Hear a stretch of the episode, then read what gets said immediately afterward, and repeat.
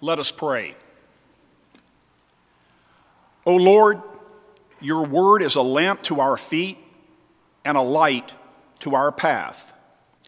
Give us grace to receive your truth in faith and love, and strength to follow on the path you set before us. Through Jesus Christ our Lord. Amen. Our first scripture reading this morning comes to us from the book of Philippians, chapter 2, verses 1 through 13. The Apostle Paul is in prison and is writing to his followers in Philippi about what it means to live the Christian life. Listen now to God's word for you and for me. If then there is any encouragement in Christ, any consolation from love, any sharing in the Spirit, any compassion and sympathy, make my joy complete. Be of the same mind, having the same love, being in full accord and of one mind. Do nothing from selfish ambition or conceit but in humility regard others as better than yourselves. Let each of you look not to your own interest, but to the interest of others. Let the same mind be in you that was in Christ Jesus, who, though he was in the form of God, did not regard equality with God as something to be exploited but emptied himself, taking the form of a slave, being born in human likeness, and being found in human form, he humbled himself and became obedient to the point of death, even death on a cross. Therefore, God also highly exalted him and gave him the name that is above every name, so that at the name of Jesus, every knee should bend in heaven and on earth and under the earth, and every tongue shall confess that Jesus Christ is Lord to the glory God the Father. Therefore, my beloved, just as you have always obeyed me, not only in my presence, but much more now in absence, Work out your own salvation with fear and trembling, for it is God who is at work in you, enabling you both to will and to work for his good pleasure. The word of the Lord. For those of you who are new to the Presbyterian tradition or to church, maybe, we have a thing called the lectionary, which is a calendar three year calendar that exposes us to almost every passage in the Bible. So, over a course of three or four years, you get an exposure to all the words of our Holy Scriptures. Today is a passage I would not have chosen if it were not in the lectionary. I've been in ministry for 22 years. I have never preached on this text. I tell you that not as an apology or a precursor, just as an observation um, that sometimes the Word of God is not easy to hear and maybe then it's most important to hear. So listen now for God's word to me, to you, to all of us. 21st chapter of Matthew, verses 23 through 32. When Jesus entered the temple, the chief priests and the elders of the people came to him as he was teaching and said, By what authority are you doing these things, and who gave you this authority? Jesus said to them, I will also ask you one question. If you tell me the answer, then I will also tell you by what authority I do these things. Did the baptism of John come from heaven, or was it of human origin? And they argued with one another. If we say from heaven, he will say to us, why then did you not believe him? But if we say of human origin, we're afraid of the crowd, for they all regard John as a prophet. So they answered Jesus, We do not know. And he said to them, Neither will I tell you by what authority I am doing these things. What do you think? A man had two sons. He went to the first and said, Son, go and work in the vineyard today. He answered, I will not. But later he changed his mind and went. The father went to the second son and said the same, and he answered, Oh, I go, sir. But he did not go. Which of the two did the will of his father?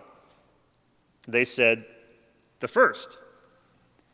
Jesus said to them, Truly I tell you, the tax collectors and the prostitutes are going, to the kingdom, going into the kingdom of God ahead of you. For God, John came to you in the way of righteousness, and you did not believe him. But the tax collectors and the prostitutes believed him, and even after you saw it, you did not change your minds and believe him.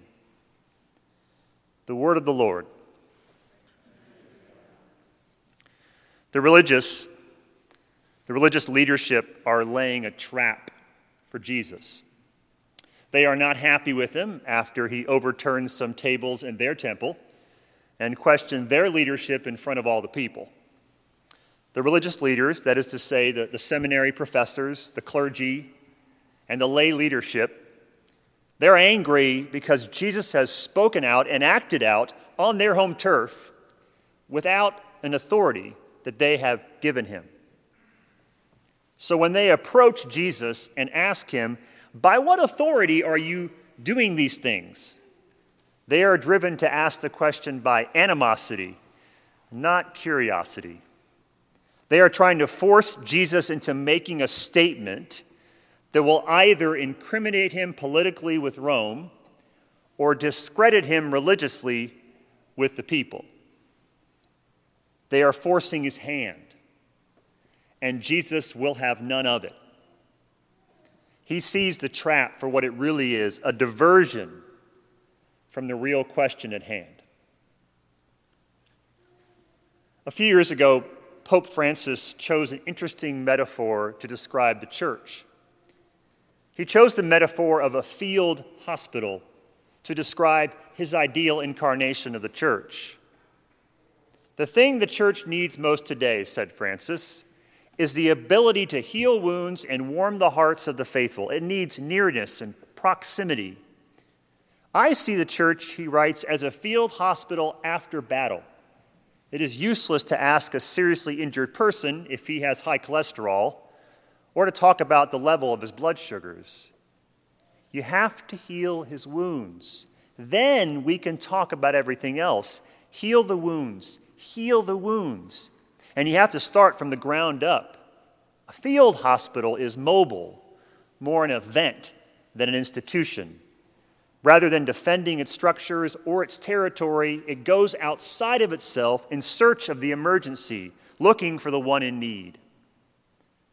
Pope Francis goes on to say, I prefer a church which is bruised, hurting, and dirty because it's been out on the streets rather than a church which is unhealthy from being confined and from clinging to its own security.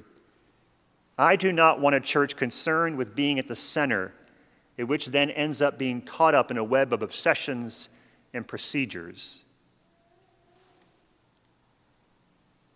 When Jesus turns the tables on the religious leadership by asking them from where they think John authority, John's authority is coming from, he is forcing them to make a choice they don't want to have to make.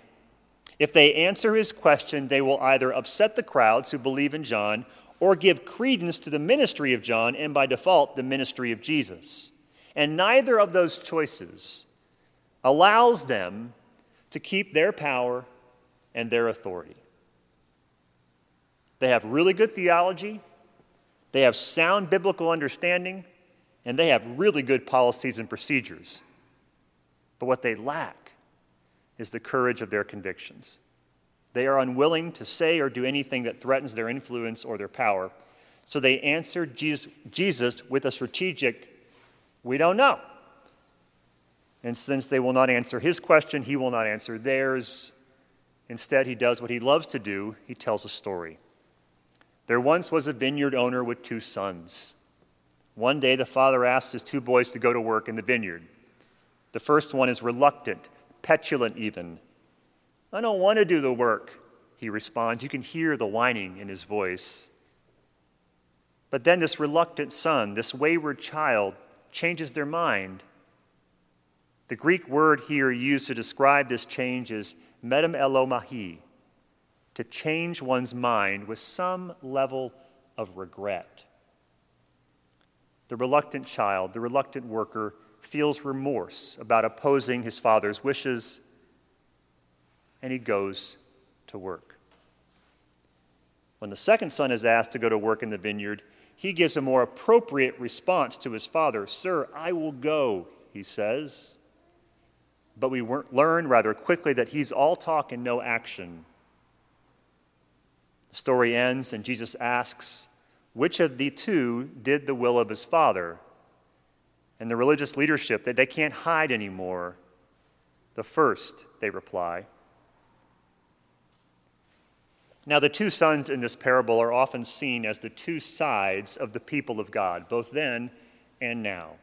On the one side are the religious, the most religious, the pastors, the preachers, the teachers, the Bible study leaders, and the lay leadership, the people who look the part of a disciple. I mean, I have a robe and a stole. I look good. I look like I know what I'm doing.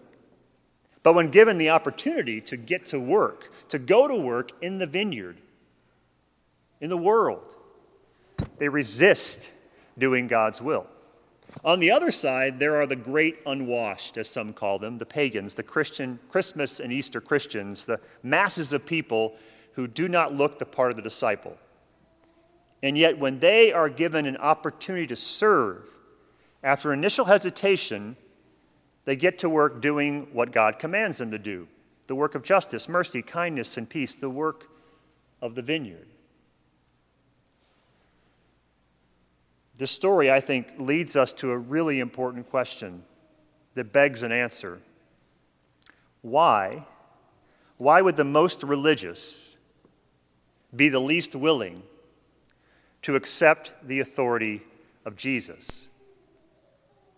It's a tough question. It's a question that has haunted the church for 2,000 years. Despite all the good done by people of faith over the centuries, the leaders of the church have often been the most resistant to renewal and reform and the most strident in protecting their power. Why do the most religious almost always seem to be the least willing to accept the authority of Jesus? The answer I keep coming back to from personal experience and from the witness of Scripture is that most religion over time becomes tribal and not transformative. Instead of leading us on a path of transformation, of wholeness, of change, most religion over time gives us instead a sense of identity that is reinforced in comparison to them, whoever they might be. Most religion over time becomes tribal not transformative. If there is indeed one God, then it is this one God who is breaking through in every age and time. And monotheists should be the first to recognize that capital T truth is one, and that God is, as Paul says, all in all. Yet instead, most religious people, myself included, resist, resist the idea that truth can come to us in different ways from unexpected places and from people we did not expect. And we fear this truth that comes to us. We resist it when it comes to us because it calls us to a new way of being, a way that disrupts our power and our privilege. Have the same mind in you that was in Christ Jesus, who, though had equality with God, did not regard that equality as something to be exploited. When the religious of Jesus' time were encountered by the truth, first in John and then in Jesus, they opposed it, I believe, because it required them to make changes changes in their rules of admittance, changes in their religious practices, changes in their understanding of their own power and place in the system. I wonder if the most religious people struggle to accept the authority of Jesus because they have the most to lose by it. Here's the thing. In my opinion, whenever the commands of Jesus, whenever his teachings bump up against our desire to protect and preserve something we deeply cherish, especially that something that holds up our authority and our place, our identity, we need to pause and consider, prayerfully consider, why? Why are we so threatened by Jesus' call to action? We need to ask ourselves, why are we resisting this particular invitation from Jesus to work in God's vineyard? There is no greater authority in a Christian's life than the words of Jesus. And while at times good people of faith will disagree, have disagreed, will continue to disagree on the interpretation and the application of his words, to be Christ's disciples is to cede authority to him. To follow Jesus means letting go of the practices and traditions that prevent us from embracing the present work to which we are called. A number of years ago, Reverend John Philip Newell was preaching at St. Giles Cathedral in Edinburgh.